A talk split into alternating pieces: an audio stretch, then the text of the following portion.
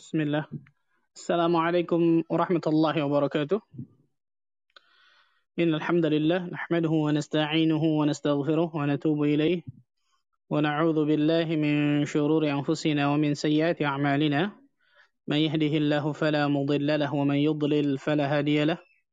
Ashhadu an la ilaha illallah wahdahu la syarika lahu wa ashhadu anna Muhammadan 'abduhu wa rasuluh.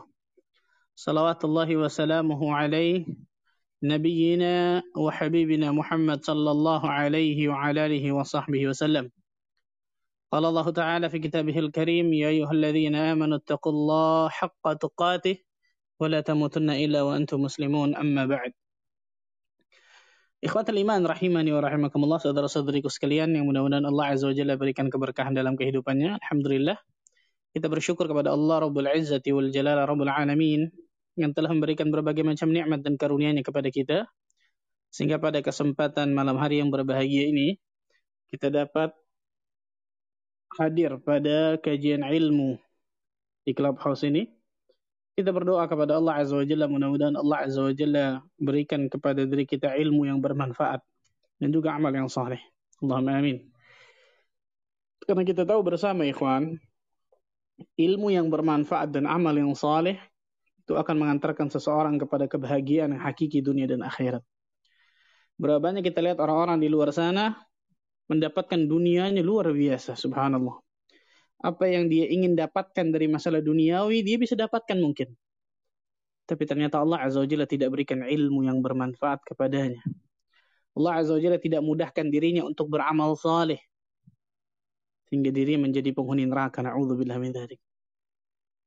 Karena itu, satu-satunya doa yang Allah Azza wa Jalla perintahkan Nabi kita Muhammad sallallahu alaihi wasallam untuk menambah, tidak lain tidak bukan menambah ilmu. Wa qul rabbi zidni ilma. Katakan ya Muhammad, rabbi zidni ilma. Ya Allah, wahai Rabbku, tambahkanlah kepada diriku ilmu. Kalau Nabi sallallahu alaihi wasallam disuruh oleh Allah, diperintahkan oleh Allah Azza wa Jalla untuk berdoa kepada Allah akan tambahan ilmu, apalagi kita ya ikhwan. Apalagi kita yang fakir ilmu, yang sangat miskin dari ilmu.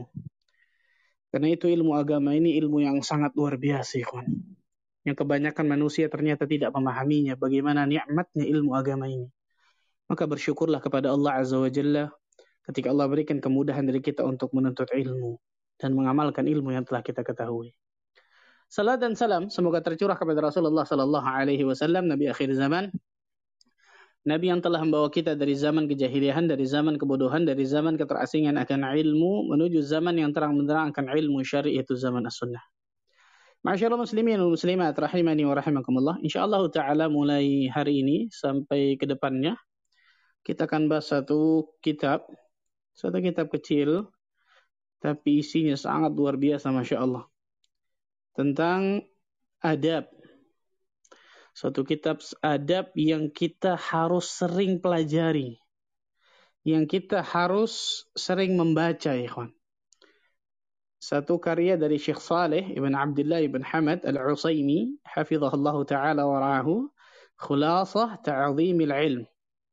Ringkasan dari keagungan ilmu. Kitab ini adalah kitab ringkasan dari kitab beliau juga. Kitab beliau namanya Taʿẓīm al-ʿIlm, Taʿẓīmul ʿilmi. Itu kitab beliau, kemudian dikhulāṣah, diringkas lagi oleh beliau supaya bisa dihafal oleh para penuntut ilmu. Karena itu namanya Khulāṣat Taʿẓīm al-ʿIlm. Khulāṣat Taʿẓīm al-ʿIlm. Ringkasan dari kitab pengagungan ilmu. Di dalamnya ada sekitar 20 poin tentang adab-adab penuntut ilmu yang harus dimiliki. Insyaallah taala kita akan bahas satu persatu secara detail insyaallah pada pertemuan-pertemuan yang akan datang biiznillah taala. Hari ini insyaallah taala kita akan bahas tentang muqaddimah, bagaimana pentingnya adab ya ikhwan. Bagaimana pentingnya adab. Karena kita lihat bersama banyak orang yang menggeluti ilmu dari ilmu-ilmu alat, ilmu-ilmu syar'i yang lain. Tapi ternyata dia lupa. Dia terlalaikan untuk belajar adab. Bahkan terlewati dari belajar adab. Perhatikan ini baik-baik nih. Berapa banyak kita lihat kaum muslimin seperti ini. Bahkan penuntut ilmu kita lihat seperti ini.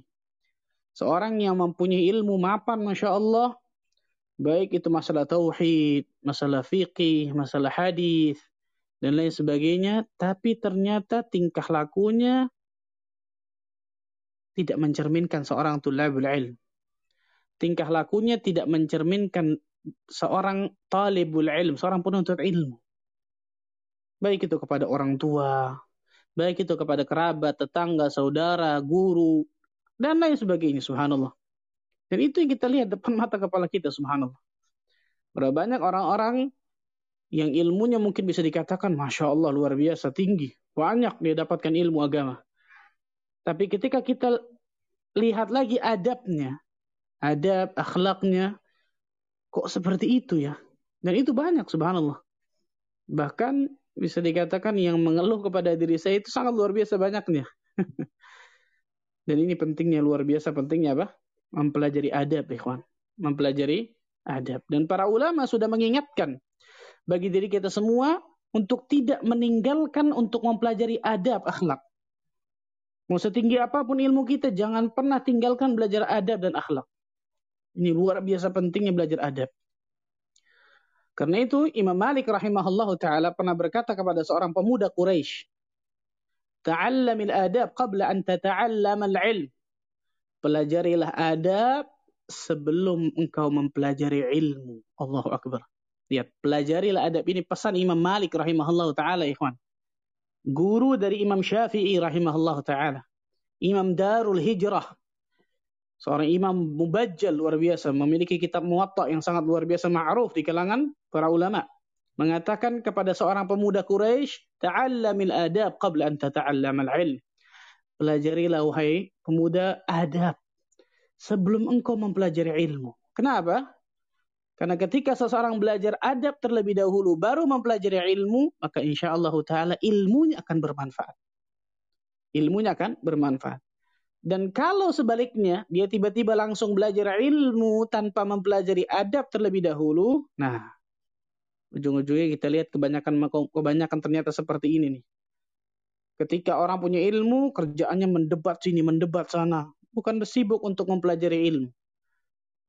Dia punya ilmu luar biasa, Masya Allah, tapi akhlaknya, adabnya sangat tidak menunjukkan tentang ilmunya gitu. Dan itu banyak kita lihat, subhanallah. Apalagi masalah perkara yang saya sering dapatkan, masalah pemahaman ijtihadiyah. Ijtihadiyah yang memang itu apa? Khilaf tersebut, khilaf yang mu'tabar. Khilaf yang memang diakui oleh para ulama. Malah kemudian orang ini bersikap keras, nggak mau mengalah. Sampai kemudian menganggap pendapat yang berbeda dengan dirinya, pendapat yang sesat, menyesatkan, hizbi. Dan ini apa yang seperti ini, ikhwan? Adab. Pentingnya adab, ikhwan. Seorang ulama yang bernama Yusuf Ibn Hussein berkata, bil adab tafhamul ilm. Dengan mempelajari adab, engkau akan mendapatkan ilmu. Engkau akan memahami ilmu. Allahu Akbar. Dengan adab, dengan mempelajari adab, engkau akan memahami ilmu ini nih. Allahu Akbar. Dan Syekh Shalih al-Uthaymin mengatakan juga dalam kitab ini, dengan mempelajari apa? Dengan memperhatikan adab, maka akan mudah kita meraih ilmu.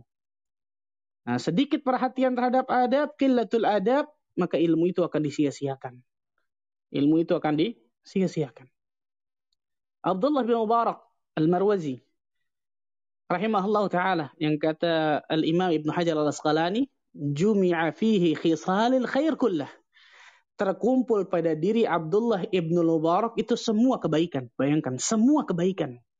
Ya, dia orang yang berilmu, dia orang adab dan akhlaknya luar biasa, dia orang yang selalu dermawan menginfakkan hartanya, dia juga orang mujahid, dia juga pendakwah luar biasa, dia Masya Allah. Semua kebaikan ada pada dirinya, kata Imam Ibn Hajar. Sampai-sampai ulama mengatakan kepada dirinya, wahai Abdullah bin Mubarak, seandainya Rasulullah SAW bertemu dengan dirimu, pasti Rasulullah SAW akan cinta kepadamu. Allahu Akbar. Beliau mengatakan, apa kata beliau? Ta'allamna al-adab 30 sanah. Wa ta'allamna al-'ilma 20 sana. Kami mempelajari adab selama 30 tahun. Kemudian kami mempelajari ilmu selama 20 tahun. Allahu Akbar. Mempelajari adab 30 tahun, mempelajari ilmu berapa? 20 tahun. Allahu Akbar. Pantas nih jadi ulama nih, kan pantas luar biasa jadi ulama, lihat luar biasa. Muhammad bin Sirin rahimahullahu ta'ala mengatakan, kanu yata'allamun al-hadiya kama yata'allamun al-ilm. Mereka tuh para ulama terdahulu, orang-orang saleh terdahulu, para ulama salaf terdahulu mempelajari hadiyu. Hadiyu itu petunjuk, adab maksudnya, sebagaimana mereka menguasai akan satu ilmu, sebagaimana mereka mempelajari satu bidang ilmu yang sangat mereka tekuni luar biasa. Subhanallahil azim. Dan perkataan-perkataan para ulama seperti ini luar biasa banyaknya. Luar biasa banyaknya, subhanallah. Bahkan ada seorang ulama yang bernama Makhlad bin Al-Husain sampai mengatakan kepada Abdullah bin Mubarak. Makhlad bin Husain mengatakan kepada Abdullah bin Mubarak, "Nahnu ila kathirin minal adab ahwaju minna ila kathirin min hadith." Allahu Akbar. Kami ini lebih butuh dalam mempelajari adab daripada banyak menguasai hadis. Ya Allah, bukan berarti hadis nggak penting ya. Bukan berarti ilmu yang lain nggak penting. Penting luar biasa. Tapi yang paling pertama dan utama yang harus kita pelajari tidak lain tidak bukan belajar adab terlebih dahulu nih, kawan. Karena kita akan temukan orang ketika melangkahi tiba-tiba belajar ilmu tidak belajar adab, ilmunya banyak tapi kosong dari adab, kosong dari akhlak yang benar. Ya, ini yang terjadi di zaman Makhlad bin Husain. Zaman beliau tentu apa? Tentu tentang masalah adab dan akhlak yang lebih serius mereka pelajari luar biasa. Yang lebih serius mereka pelajari, subhanallah. Kemudian Abdullah bin Wahab berkata, "Ma naqalna min adab Malik akthar mimma ta'allamna min ilmihi." Ya Allah, dan ini di antara nikmatnya kita talaqi dengan guru nih, ikhwan. Abdullah bin Wahab mengatakan, yang kami nukil dari Imam Malik nih gurunya Abdullah bin Wahab. Yang kami nukil dari Imam Malik, dari guru kami itu, lebih banyak dalam hal adab daripada ilmunya. Ya ilahi ya Rabbi. Allahu Akbar. Yang kami nukil dari Imam Malik rahimahullahu ta'ala, itu lebih banyak adab daripada ilmunya. Jadi benar-benar apa? Mereka datang talaki di hadapan mereka, guru mereka. Mereka melihat bagaimana adab akhlak guru mereka di hadapan mereka. Di antara juga di majelis Imam Ahmad ibn Hanbal rahimahullah ta'ala disebutkan orang yang datang ke majelis Imam Ahmad ibn Hanbal itu 5.000 orang disebutkan kurang lebih. 5.000 orang, ada kurang lebih 5.000 orang yang datang kepada majelis Imam Ahmad ibn Hanbal. 500 orang dari 5.000 itu mencatat. 500 orang nyatet tuh. Nyatet hadis luar biasa. Dan selebihnya melihat tentang keluhuran adab, akhlak, budi pekerti yang sangat luar biasa dari Imam Ahmad ibn Hanbal. Ya Allah, subhanallah. Ini mungkin yang bisa jarang, subhanallah, nadir. Ya. Zaman sekarang mungkin kita lihat, subhanallah, jauhnya kita dari adab dan akhlak yang benar. Ya. Lihat, 5.000 orang, 500 orang mencatat, 4.500 menukil, melihat bagaimana adab dan akhlak, budi pekerti yang sangat luar biasa dari Imam Ahmad ibn Hanbal rahimahullah ta'ala. Allahu Akbar, subhanallah. Dan ini yang mereka mereka tanamkan dari kecil. Makanya Imam Malik rahimahullah ta'ala kan pernah berkata, kan dulu ibuku tuh menyuruhku untuk datang ke majelis Rabi'ah. Rabi'ah ini diantara guru dari Imam Malik nih. Rabi'ah bin Abi Abdurrahman, seorang faqihul Madinah, seorang yang sangat faqih, alim di kota Madinah. Rabi'ah Ibn Abi Abdurrahman. Ibuku menyuruh duduk di majelis Rabi'ah Ibn Abi Abdurrahman ini kota Madinah. Dan ibuku mengatakan apa? Ya Malik, ta'allam min adabihi qabla ilmihi. Wahai Malik, pelajarilah adab darinya sebelum engkau mengambil ilmunya. Allahu Akbar. Ini ibu nih, ikhwan. Ibu yang sangat salehah luar biasa. Pelajarilah apa? Ambil adabnya terlebih dahulu. Pelajari adabnya, akhlaknya terlebih dahulu. Sebelum engkau mengambil apa? Sebelum engkau mengambil ilmunya. Imam Abu Hanifah rahimahullahu ta'ala disebutkan dalam riwayat lebih senang untuk mempelajari kisah-kisah para ulama dibandingkan menguasai bab fikih. Padahal kita tahu bersama Imam Abu Hanifah di antara mazahibul arba'ah, betul ya? 4 imam mazhab yang sangat luar biasa keilmuannya masalah fikih. Tapi lihat, Imam Abu Hanifah ternyata lebih senang mempelajari kisah-kisah, hikayat para ulama ketimbang ilmu apa? Fikih. Sekali lagi saya katakan bukan berarti ilmu fikih nggak penting. Penting, bahkan sangat penting luar biasa. Tapi jangan kosongkan diri kita dari kisah-kisah para ulama. Jangan kosongkan diri kita dari adab dan akhlak para ulama yang sangat luar biasa, subhanallah. Karena dari situ kita bisa mengambil apa? Banyak pelajaran yang sangat luar biasa, subhanallah. Imam Abu Hanifah mengatakan apa? Al-hikayat 'anil ulama wa majalisatihim ahabbu ilayya min katsirin min al-fiqh li'annaha adabul qaumi wa akhlaquhum. Kisah-kisah para ulama, hikayat mereka, duduk bersama mereka, itu lebih aku sukai daripada menguasai beberapa bab fikih. Kenapa? Karena dalam kisah mereka itu diajarkan adab dan akhlak yang luar biasa yang mereka lakukan, yang mereka miliki. Itu Imam Abu Hanifah, Imam Al-Mubajjal, ikhwan. Allahu Akbar, subhanallahil azim. Subhanallahil azim. Nah, ini tentang masalah tersebut. Dan sekali lagi saya katakan, sangat luar biasa banyaknya, ikhwan. Sangat luar biasa banyaknya perkataan-perkataan para ulama, nukilan-nukilan yang disebutkan oleh para ulama tentang pentingnya belajar apa? Belajar adab tentang masalah ini, ikhwan. Bahkan Syekh Muhammad Ibn Saleh al-Uthaymin rahimahullahu ta'ala sampai mengatakan apa? Talibul ilmi idza lam yatahalla bil akhlaqil fadilah fa inna talabahu lil ilmi la faidata fihi. Allahu Akbar. Seorang penuntut ilmu, kata beliau nih, jika tidak menghiasi dirinya dengan akhlak yang mulia, dengan adab yang baik, maka nggak ada faedahnya menuntut ilmunya. Ya Allah, ya Karim. Nggak ada faedahnya, bayangkan ikhwan. Syekh Muhammad bin Saleh al-Uthaymin rahimahullah ta'ala mengatakan ini. Syekh Al-Albani rahimahullah ta'ala juga sampai mengatakan apa? Aku dahulu mengira, kata Syekh Al-Albani nih ikhwan. Dalam apa fatwa jedahnya, dalam kasetnya disebutkan. Aku dulu mengira, nih kata beliau, bahwa masalah atau problem utama dari dunia Islam ini hanyalah semata-mata jauhnya mereka dari pemahaman yang benar tentang hakikatut tauhid, hakikat la ilaha illallah. Aku menyangka tuh itu aja gitu. Aku menyangka bahwa jauhnya kaum muslimin dari tauhid, jauhnya kaum muslimin dari pemahaman yang benar tentang makna la ilaha illallah menjadikan mereka kemudian apa? Mendapatkan keburukan, problem yang banyak. Ternyata bukan hanya itu, kata beliau. Kalau itu jelas kan gitu. Jauhnya kaum muslimin dari tauhid itu yang paling utama kan gitu, jelas.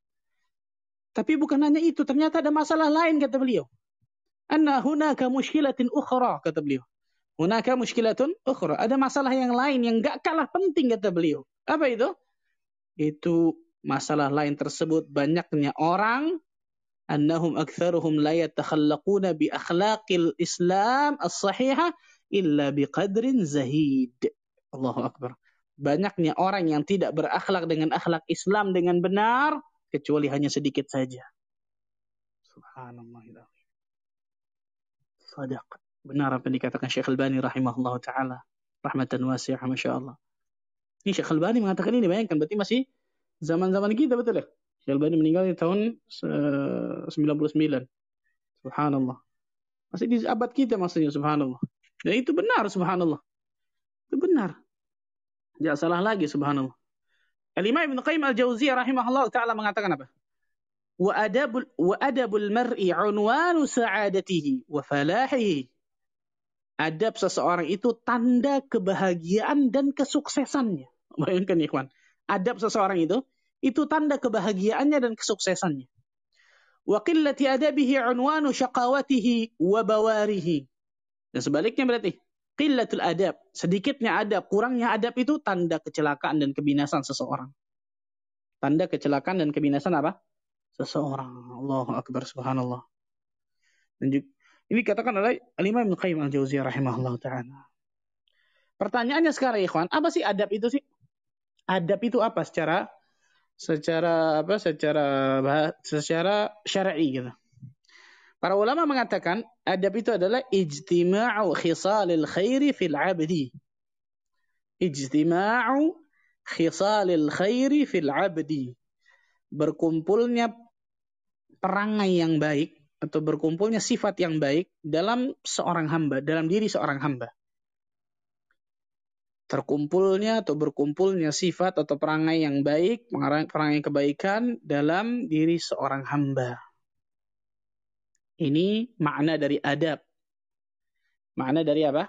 Adab. ijtima'u khisalil khairi fil 'abdi, terkumpulnya perangai atau sifat-sifat kebaikan dalam diri seorang hamba. Dalam diri seorang hamba. Ini adab, ikhwan. Dan kita tahu bersama Rasul Shallallahu Alaihi Wasallam diutus ke atas muka bumi ini nih tujuan utamanya. Rasul Shallallahu Alaihi Wasallam bersabda dalam hadis yang sahih terekam Imam Ahmad begitu juga Imam Bukhari dalam Adabul Mufrad, "Innama bu'ithtu liutammima salihal akhlaq. Innama bu'ithtu liutammima makarimal akhlaq." Sesungguhnya aku diutus hanya untuk, karena kata-kata innama di situ, innama berarti uslubul hasr awil ikhtisas. Gaya bahasa Arab untuk menyempitkan atau untuk mengkhususkan sesuatu. Innama bu'ithtu, sesungguhnya aku diutus hanyalah untuk apa?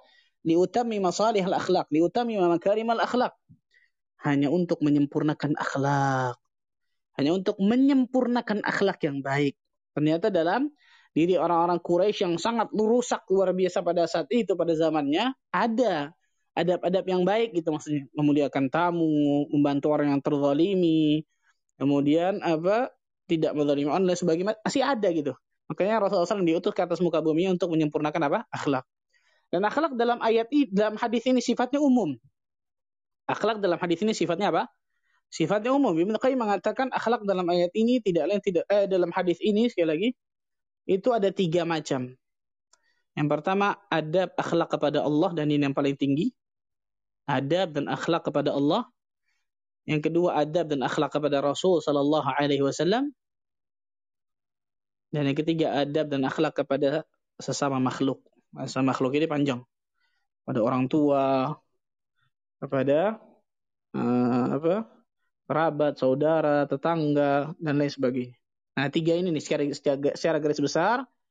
Yang kata Nabi Sallallahu Alaihi Wasallam sesungguhnya aku diutus ke atas muka bumi ini hanya untuk menyempurnakan akhlak. Akhlak dalam hadis ini cakupannya luas kata para ulama. Di antara 5 Ibnu Qayyim mengatakan ada 3 secara garis besar. Yang pertama adab dan akhlak kepada Allah. Yang paling besar apa? Tauhid, mentauhidkan Allah Azza wa Jalla, menjauhkan kesyirikan. Bertakwa kepada Allah Azza wa Jalla, menjalankan perintahnya, menjauhi larangannya. Itu jelas itu di antara adab kepada Allah kan. Adab kepada Rasul Sallallahu Alaihi Wasallam contohnya apa? Membenarkan apa yang beliau katakan. Apa yang beliau kabarkan, kemudian mentaati apa yang beliau perintahkan, menjauhi apa yang beliau larang, beribadah sesuai dengan apa yang beliau contohkan dan lain sebagainya. Dan kemudian kepada makhluk, kepada orang tua, kepada saudara, kerabat, kepada teman, sahabat, kepada guru, kepada sejawat, kepada makhluk hidup, kepada jamadat, benda mati, itu ada akhlaknya, bayangkan, ada adabnya tersendiri. Makanya Rasul mengatakan sesungguhnya aku diutus ke atas muka bumi ini hanya untuk menyempurnakan apa? Akhlak. Dan kita tahu bersama ikhwan, akhlak ini luar biasa besarnya ikhwan. Luar biasa agungnya, azimnya akhlak ini ikhwan. Rasulullah Shallallahu Alaihi Wasallam sampai mengatakan dalam sebuah hadis yang sahih yang diriwayatkan Imam Al-Muslim juga lain sebagainya, ma min syai'in yudha'u fil mizan athqalu min husnil khuluq. Hadis yang sahih riwayat Imam Tirmizi. Tidak ada suatu apapun yang diletakkan di dalam timbangan yang lebih berat dibandingkan dengan akhlak yang baik. Bayangkan, yang paling memberatkan timbangan kita. Ini jelas setelah tauhid ya. Jelas setelah tauhidullah. Yang paling memberatkan timbangan kita nanti kelak di hari kiamat, tidak lain tidak bukan akhlakul karimah. Akhlak luar biasa. Karena itu Nabi Shallallahu Alaihi Wasallam sampai doa, antum harus hafal doa ini nih kan. Harus hafal nih, ada dua riwayat. Riwayat Tirmizi sama riwayat At-Tabarani. Riwayat Tirmizi berlindung dari 3 hal. Kalau Imam At-Tabarani berlindung dari 4 hal. Dari riwayat Imam Tirmizi, Rasul Sallallahu Alaihi Wasallam berdoa apa? Allahumma inni a'udzubika min munkaratil akhlaq wal a'mal wal ahwa. Ya Allah, aku berlindung kepadamu ya Allah dari akhlak yang buruk, akhlak yang mungkar, amal yang buruk dan juga hawa nafsu yang buruk. Ini riwayat Imam At-Tirmizi. Rasul berlindung dari 3 hal. Kalau riwayat Imam Tabarani, Allahumma jannibni. Kalau tadi Allahumma inni a'udzubika min munkaratil akhlaq. Kalau ini Allahumma jannibni, ya Allah jauhkan aku ya Allah. Allahumma jannibni munkaratil akhlaq wal a'mal wal ahwa wal adwa. Ada tambahan kata-kata adwa. Adwa jamak dari kata-kata da, penyakit. Ya Allah, jauhkan diriku dari apa? Keburukan, mungkarnya, keburukan akhlak, keburukan amal, keburukan hawa nafsu, dan keburukan penyakit. Keburukan apa? Penyakit. Di antara sekarang kan, tersebar nih wabah. Ini di antara doa nih. Nah, itu bisa buka di doa wirid dan sebagainya. Di Hisnul Muslim ada juga dan sebagainya. Ada juga doa yang riwayat Imam Muslim. Allahumma hdini li ahsanil akhlaq fa innaha la yahdi li ahsaniha illa anta. Wasrif anni sayyi'aha la yasrifu anni sayyi'aha illa anta. Ya Allah, tunjukilah kepadaku akhlak yang baik. Karena tidak ada yang dapat menunjukinya kecuali engkau, ya Allah. Dan palingkanlah dari kejelekan akhlak dariku, ya Allah. Karena tidak ada yang bisa memalingkan kecuali engkau, ya Allah. Di sini sahih riwayat Muslim. Bisa dilihat juga di doa. Doa wirid Sat Yazid, Isnal Muslim, Syekh Sa'id Ibn Ali Ibn Ma'afu Al-Qahtani, dan lain sebagainya. Al-Adhikar Imam Nawawi, dan lain sebagainya. Ala kulli hal ikhwan, ma'asyara muslimin wa muslimat, rahimani wa rahimakumullah. Pertanyaannya sekarang ikhwan, di antara sekian banyak adab-adab dan akhlak yang harus kita miliki, yang paling pokok, yang paling inti itu apa saja sih yang harus kita perhatikan? Adab selayaknya yang diperhatikan bagi seorang penuntut ilmu. Ini saya sebutkan satu-satu insya Allah. Adab-adab yang selayaknya atau yang harus dimiliki bagi seorang yang menuntut ilmu syar'i. Bagi seseorang yang menuntut ilmu syar'i. Yang pertama, jelas ikhlas. Jelas ini yang pertama, ikhwan. Ikhlas. Ikhlas lillahi ta'ala. Karena kita ketika kita menuntut ilmu, beribadah dan lain sebagainya tanpa keikhlasan habis selesai semuanya. Gak ada sama sekali apa? Bekas. Haba'an manthura. Allah Azza wa Jalla akan jadikan seperti debu yang berterbangan. A'udzubillah min dzalik. Allah Azza wa Jalla berfirman dalam surah Al-Bayyinah ayat kelima, "Wa ma umiru illa liya'budullaha mukhlishina lahud-dina hunafa." Padahal mereka tidak disuruh kecuali agar apa? Beribadah hanya kepada Allah dengan memurnikan ketaatan hanya kepadanya. Dalam agama yang lurus ini, subhanallah. Al-Bayyinah ayat ke-5. Rasul sallallahu alaihi wasallam juga mengatakan, Allah berfirman dalam hadis qudsi, "Ana aghna syuraka 'ani syirk." Aku adalah zat yang paling tidak membutuhkan serikat. Aku adalah zat yang paling tidak membutuhkan sekutu, kata Allah. Man 'amila 'amalan asyraka fihi ma'iya ghairi taraktuhu wa syirkahu. Barang siapa yang melakukan satu amalan, dia sekutukan diriku dengan selainku, maka aku tinggalkan dia dengan yang dia sekutukan tersebut. Na'udzubillah min dzalik. Ikhlas, perhatikan ya kawan. Ini perkara yang nanti insyaallah taala kita akan bahas panjang lebar masalah ikhlas ini ya kawan. Bagaimana pentingnya seorang muslim dan muslimah, seorang penuntut ilmu untuk selalu berusaha mengikhlaskan niatnya karena Allah Azza wa Jalla. Baik dalam menuntut ilmu, baik dalam beramal saleh, melakukan ketaatan dan lain sebagainya. Dan ikhlas ini bukan perkara membalikan telapak tangan, ikhwan. Jam ini, detik ini, di clubhouse ini kita bisa ikhlas mungkin. Keluar dari clubhouse ini bisa jadi kemudian ikhlas kita hilang. Kan hati manusia tataqallab, hati manusia selalu berbolak-balik, subhanallah. Dan ikhlas kita tahu bersama amalan apa? Amalan hati. Sebagian ulama sampai mengatakan aku berusaha untuk selalu meluruskan niatku selama 40 tahun atau bahkan lebih. Baru kemudian aku temukan keistiqomahan dalam niatku tersebut. Bayangkan itu ulama, sekelas ulama 40 tahun lebih. Selalu berusaha melawan keburukan dari niat buruknya tersebut. Tidak ikhlas dan lain sebagainya. Baru bisa istiqamah. Apalagi kita, subhanallah. Makanya orang yang paling merasa aman dari riya, sum'ah, ujub, dan penyakit-penyakit hati yang lain yang bisa merusak keikhlasan adalah orang-orang yang paling bisa berbahaya terkena dengan penyakit hati tersebut. Hati-hati, subhanallah. Ini yang pertama, ikhlas. Selalu berusaha ikhlas dalam setiap apa yang kita lakukan di antara menuntut ilmu. Yang kedua, rajin berdoa kepada Allah Azza wa Jalla. Karena tanpa bantuan Allah mustahil kita bisa dapatkan ilmu yang bermanfaat. Yang tadi saya katakan tadi ikhwan.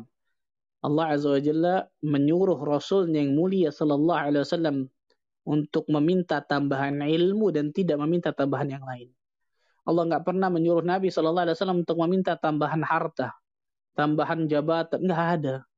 Allah Azza wa Jalla perintahkan kepada Nabi kita yang mulia sallallahu alaihi wasallam untuk meminta tambahan ilmu. Wa qul, katakan ya Muhammad, Rabbi zidni ilma, wahai Rabbku tambahkan aku ilmu. Allahu Akbar. Rajin berdoa kepada Allah Azza wa Jalla memohon apa? Ilmu yang bermanfaat, dan itu dicontohkan Nabi kita Muhammad sallallahu alaihi wasallam ketika pagi hari kan? Zikir ba'da shalah, setelah salat subuh, dan itu juga termasuk zikir pagi, zikir sabah. Allahumma inni as'aluka ilman nafi'an wa rizqan tayyiban wa amalan mutaqabbalan. Ya Allah, aku mohon kepadamu ilmu yang bermanfaat, karena ternyata ada ilmu yang bermanfaat, ada ilmu yang tidak bermanfaat. Rizki yang baik dan amal yang diterima. Bayangkan, subhanallah. Kenapa yang pertama ilmu, baru kemudian rizki yang baik, kemudian amal yang terima? Karena yang kedua dan yang ketiga, itu rizki yang baik, rizki yang halal, atau amal yang terima, tidak akan pernah kita bisa dapatkan kecuali kita dapatkan yang pertama dulu, ilmu yang bermanfaat. Kalau kita tahu ilmu yang bermanfaat, kita akan tahu nih, oh ini perdagangan kita boleh nih, halal nih. Oh ini pekerjaan anak halal nih. Tapi kalau nggak tahu ilmu ternyata apa? Haram, na'udzubillah min dzalik. Amal yang diterima. Kalau kita nggak punya ilmu, kita nggak akan tahu tuh. Syartani qabulil amal contohnya. Dua syarat diterimanya amal, ikhlas dan ittiba'ur rasul. Kalau orang nggak punya ilmu, nggak akan pernah bisa dapatkan itu. Ya, Rasulullah SAW meminta yang pertama ilmu yang bermanfaat, baru kemudian rezeki yang baik dan amal yang terima. Allahu Akbar, subhanallah. Doa, ikhwan. Rajin-rajin berdoa kepada Allah. Rasulullah SAW juga berdoa dalam riwayat yang lain, Allahumma inni as'aluka ilman nafi'an wa a'udhu bika min ilmin la yanfa'. Ya Allah, aku mohon kepadamu ilmu yang bermanfaat dan aku berlindung kepadamu dari ilmu yang tidak bermanfaat. Dan lain sebagainya, doa-doa yang lain kita bisa pelajari. Allahumma faqihni fid din, Allahumma anfa'ni bima 'allamtani wa 'allimni ma yanfa'uni wa zidni 'ilma, dan lain sebagainya. Yang ketiga, bersemangat dan bersungguh-sungguh. Misalnya penuntut ilmu, perhatikan, bersemangat dan bersungguh-sungguh dalam belajar, dalam menuntut ilmu. Ya Allah, subhanallah alazim. Ini mungkin kita jarang nih, kan. Semangat kita, kesungguhan kita dalam menuntut ilmu, dalam belajar, selalu merasa haus dengan ilmu, ini kurang mungkin di diri kita masing-masing, ya, kan. Karena dalam menuntut ilmu sangat luar biasa diperlukan semangat, diperlukan kesungguhan. Al-Imam Ibnul Jauzi mengatakan apa? Al-ilmu wal-amal tau'aman ummuhuma 'uluwul himmah. Ilmu dan amal itu seperti dua anak kembar. Ibu dari dua anak kembar itu adalah uluwul himmah, semangat yang membara.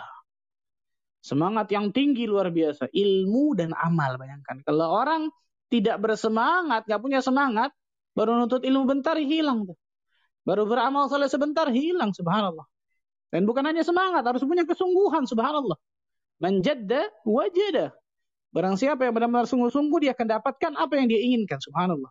Maka nggak layak bagi seorang menuntut ilmu malas-malasan dalam mencari ilmu agama tersebut, ikhwan. Kalau orang di luar sana mencari ilmu dunianya, atau bahkan mencari rizki dari masalah dunianya, luar biasa, betul ya? Pagi-pagi ketika gelap dia udah keluar, pulang pun gelap, nggak ketemu matahari, bayangkan antumnya. Untuk mendapatkan duniawi. Kenapa kita untuk mencari ilmu agama yang itu akan mengantarkan kita kepada kebahagiaan dunia akhirat malas-malasan? Betul, ikhwan? Perhatikan baik, subhanallah. Makanya di riwayat Imam Baihaqi disebutkan bahwa Rasulullah SAW bersabda, dua orang yang rakus yang nggak akan pernah kenyang, dua orang ini. Siapa itu? Yang pertama kata Nabi SAW, orang yang rakus terhadap ilmu tidak akan pernah kenyang dengannya. Kita lihat bagaimana ilmu para ulama terdahulu. Ya Allah, Imam Ahmad pernah disebutkan dalam riwayat ada seorang alim ilmu muhaddis datang ke Baghdad. Maka murid-murid Imam Ahmad lari luar biasa dengan memegang pena dan juga kertas kalau bahasa kita sekarang untuk mencatat hadis dari muhaddis ini. Murid-murid Imam Ahmad. Ternyata di belakang mereka ada Imam Ahmad yang ikut lari. Coba untuk bayangkan, Imam Al-Mubajjal. Ngejar juga muhadis yang datang ke Baghdad pada saat itu. Maka murid-murid Imam Ahmad mengatakan, ya Imam, ballagta ma ballagt. Wahai Imam, engkau telah mencapai apa yang kau telah capai sekarang nih. Kenapa sampai seperti ini? Apa kata Imam Ahmad rahimahullahu ta'ala? Na'am, minal mahbarah hatta al-maqbarah. Na'am, dari pena ini nih sampai masuk ke lubang kubur. Allahu Akbar, subhanallah. Lihat, orang rakus yang pertama yang tidak akan menakannya adalah rakus terhadap ilmu. Dan luar biasa bagusnya, Masya Allah. Yang kedua siapa itu? Orang yang rakus kepada dunia. Ahlud dunia, abdud dunia, budak-budak negeri dunia. Dia tidak akan pernah kenyang dengan dunia tersebut. Hadis yang diriwayatkan Imam Baihaqi dalam Syu'abul Iman. Coba untuk bayangkan, luar biasa. Allahu Akbar, subhanallah. Ini yang ketiga. Yang keempat, adab selanjutnya yang dimiliki harus bagi penuntut ilmu, menjauhkan diri dari dosa dan maksiat. Menjauhkan diri dari dosa dan maksiat, ya Allah. Dalam kurung bertakwa kepada Allah, ikhwan. Ini yang keempat nih, ikhwan. Allahu Akbar, subhanallah. Ayat yang paling panjang dalam Al-Quran Al-Karim, ikhwan. Ayat tentang apa? Dain. Ayat tentang hutang, ya. Di ujung ayat tersebut perhatikan. Ayat surah Al-Baqarah 282. Ayat 282. Di ujung ayat itu Allah mengatakan apa? Wattaqullah wa yu'allimukumullah. Allahu Akbar, subhanallah. Apa kata Allah tabaraka wa ta'ala? Wattaqullah. Dan bertakwalah kalian kepada Allah azza wa jalla. Wa yu'allimukumullah. Allah azza wa jalla akan memberikan pengajaran kepada kalian. Allah Azza wa Jalla akan memberikan apa? Pengajaran kepada kalian. Yaitu Allah Azza wa Jalla akan memberikan ilmu kepada kalian. Kalau kalian bertakwa kepada Allah, yakinlah Allah Azza wa Jalla akan berikan apa? Berikan ilmu yang bermanfaat kepada kalian. Takwa, ikhwan. Takwa. Jauhkan diri kita dari dosa dan kemaksiatan. Imam Syafi'i rahimahullah ta'ala pernah mengadu kepada gurunya Imam Waqi' bin Jarrah. Dalam syairnya beliau mengatakan apa? Syakautu ila waqi'in an su'il hifzi. Aku mengadu kepada guruku Waqi' tentang jeleknya, buruknya hafalanku. Imam Syafi'i ngadu buruknya hafalannya. Gimana kita ya, ikhwan? Yang bolak-balik, gagah hafal-hafal, subhanallah. Imam Syafi'i itu, ikhwan, kalau baca satu kali, hafal langsung. Kita 10 kali, 100 kali, ada aja yang lupa tuh, ada yang kelewat. Allahu Akbar. Syakautu ila Waqi' an su'il hifzi. Aku mengadu kepada guruku Waqi' tentang jeleknya apa? Hafalanku, buruknya hafalanku. Kenapa? Karena ternyata diriwayatkan, Imam Syafi'i nggak sengaja melihat betis seorang wanita yang tersingkap karena terkena angin. Allahu Akbar. Ini kalau kita di Jakarta atau di mana Indonesia ini mungkin makanan setiap hari jangan-jangan ketika kita keluar rumah ini. Ya Allah ya Karim, subhanallah. Nggak sengaja melihat betis seorang wanita yang tersingkap karena terkena angin. Mulakhbat hifzuhu disebutkan. Hafalannya itu apa? Bercampur, ketukar. Allahu Akbar. Dia ngadu kepada gurunya. Fa'arsyadani ila tarkil ma'asi. Maka guruku Waqi' bin Jarrah mewasiatkan kepada diriku untuk meninggalkan kemaksiatan, meninggalkan dosa. Ya Allah, subhanallah. Kenapa? Fa'innal ilma huwa nur. Karena ilmu agama Allah ini cahaya, kata Imam Waqi'. Wa nurullah la yuhda lil 'asi. Dan cahaya agama Allah ini, cahaya Allah ini nih, gak akan pernah diberikan oleh Allah Azza wa Jalla kepada orang yang durhaka kepadanya. Ya Allah. Mungkin ini di antara sebab, ikhwan. Kita nggak dikasih-kasih sama Allah ilmu-ilmu yang bermanfaat. Karena kita kurang dalam takwa. Karena kita jauh dari kata-kata bertakwa kepada Allah Azza wa Jalla.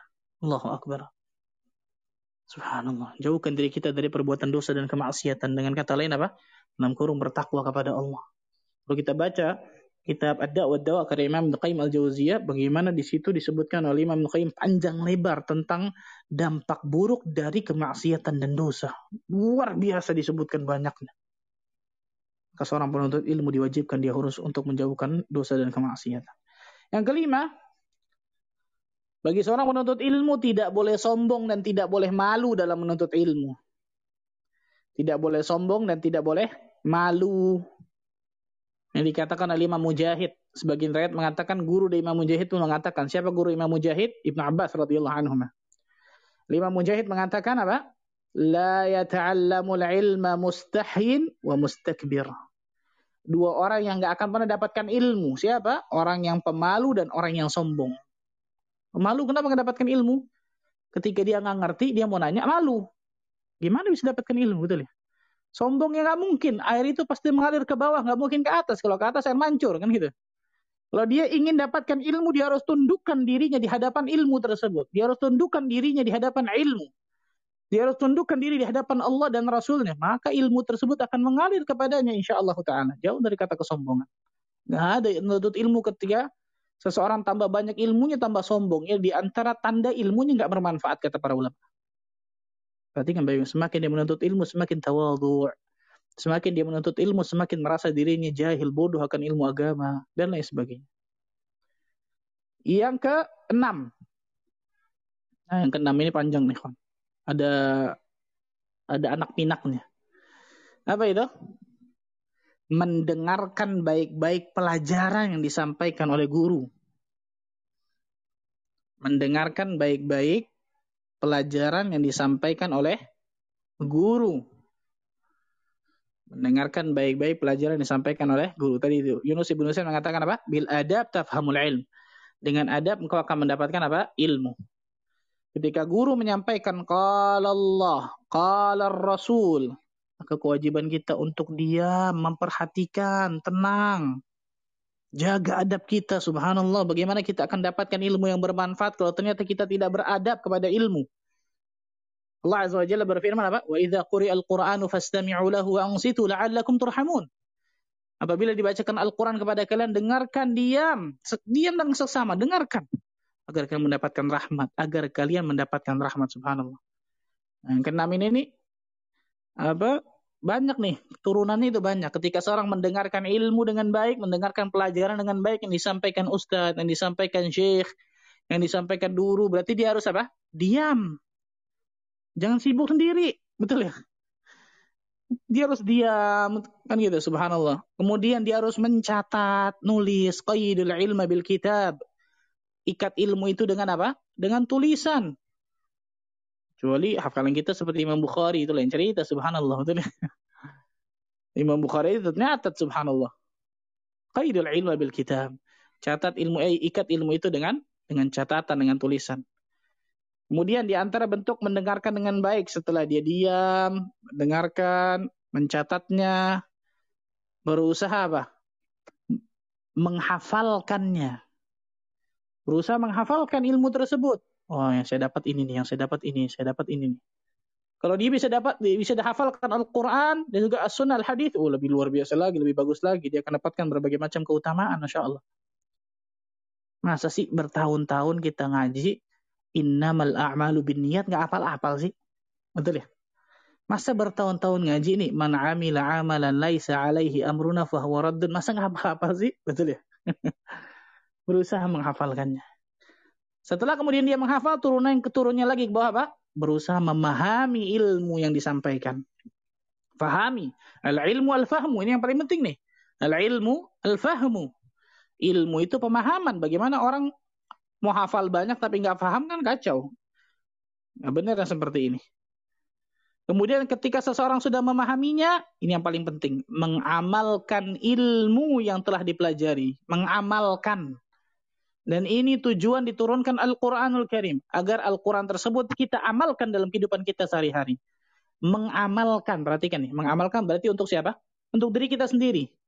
Kalau mendakwahkan baru untuk orang lain, karena banyak orang ketuker nih. Mendakwahkan baru untuk orang lain. Kalau mengamalkan itu mempraktekkan, itu mengamalkan bagi diri kita sendiri. Menuntut ilmu syar'i itu bukan tujuan akhir, ya ikhwan. Tetapi apa? Sebagai pengantar kepada tujuan yang agung. Tujuan agung tersebut adalah beramal saleh. Apa kata Allah Azza wa Jalla? Tilkal jannatu allati uristumuha bima kuntum ta'malun. Itulah surga yang diwariskan kepada kalian disebabkan karena amal kalian. Lihat, bukan ilmu kalian, amal saleh, amal ketaatan kepada Allah Azza wa Jalla. Ketika seorang sudah mengamalkan ilmu nih, maka kemudian baru dia mendakwahkan ilmu. Yang paling pertama jelas ibda' binafsi, kata para ulama. Dimulai dari dirinya, kan gitu ya. Baru kemudian apa? Qu anfusakum wa ahlikum nara. Jaga diri kalian dan keluarga kalian dari api neraka, dan selanjutnya dan seterusnya. Nah, ini mungkin yang saya bisa sampaikan, ikhwan, dari mukaddimah dari kitab ini, dari penting masalah adab pada hakikatnya ini ya, dan masih panjang pada hakikatnya belajar masalah adab ini. Mudah-mudahan kita termasuk golongan hamba-hamba Allah yang selalu Allah berikan adab Islamiyah, akhlakul karimah kepada diri kita, sehingga Allah Azza wa Jalla bisa berikan berbagai macam keutamaan bagi kehidupan kita. Wallahu a'lam bissawab. Ikhwani wa akhwati fiddin rahimani wa rahimakumullah, sebagaimana kita sampaikan di awal bahwa pembelajaran atau pelajaran masalah adab ini pelajaran yang luar biasa penting, subhanallah, sangat luar biasa pentingnya. Maka sabar dalam menuntut ilmu di antara masalah ilmu adab seperti ini. Karena insyaallah taala ketika seorang sabar dalam menuntut ilmu, sedikit demi sedikit didapatkan ilmu, diamalkan, ilmu diamalkan, insyaallah taala akan yata'athar fil qalb, akan benar-benar memberikan bekas dalam hati kita, memberikan bekas pada amal kita. Maka sabarlah dalam menuntut ilmu, selalu memohon kepada Allah Azza wa Jalla ilmu yang bermanfaat, berusaha dengan sungguh-sungguh, menghilangkan, menjauhkan sifat futur dan lain sebagainya. Ingat ikhwan, bahwa surga Allah Azza wa Jalla didapatkan itu tidak mudah. Surga Allah Azza wa Jalla itu mahal, dan didapatkan bukan tubuh yang berleha-leha. Kita harus bersungguh-sungguh dalam mendapatkan surga Allah tersebut. Mudah-mudahan kita termasuk golongan hamba-hamba Allah yang mendapatkan surga firdaus tanpa hisab dan tanpa azab. Allahumma amin rabbal alamin. Itu mungkin saya dapat sampaikan. Subhanallah bihamdika asyhadu an la ilaha illa anta astaghfiruka wa atubu ilaik. Wassalamualaikum warahmatullahi wabarakatuh.